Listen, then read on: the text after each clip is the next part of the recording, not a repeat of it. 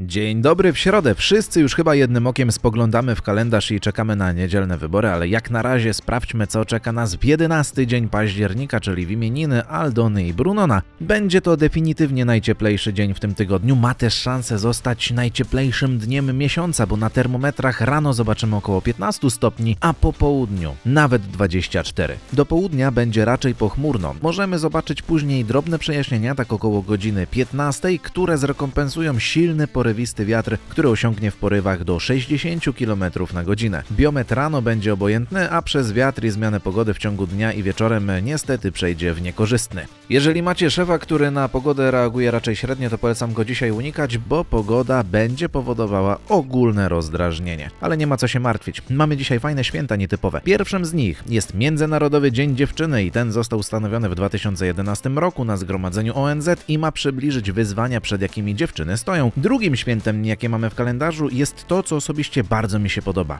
Dzień wychodzenia z szafy, co jest niezwykle nietrafionym tłumaczeniem na język polski z języka angielskiego. O tym święcie polecam już sobie poczytać samemu nieco więcej, ale podpowiem, że chodzi tu ogólnie o coming out. Miłego dnia wszystkim życzę, a skoro dzisiaj imieniny Brunona, to we fragmencie utworu na dobry początek dnia tylko przypomnę, że nie mówimy o Brunie. Link do pełnej wersji znajdziecie w opisie tego podcastu. Nie mówimy o Brunie.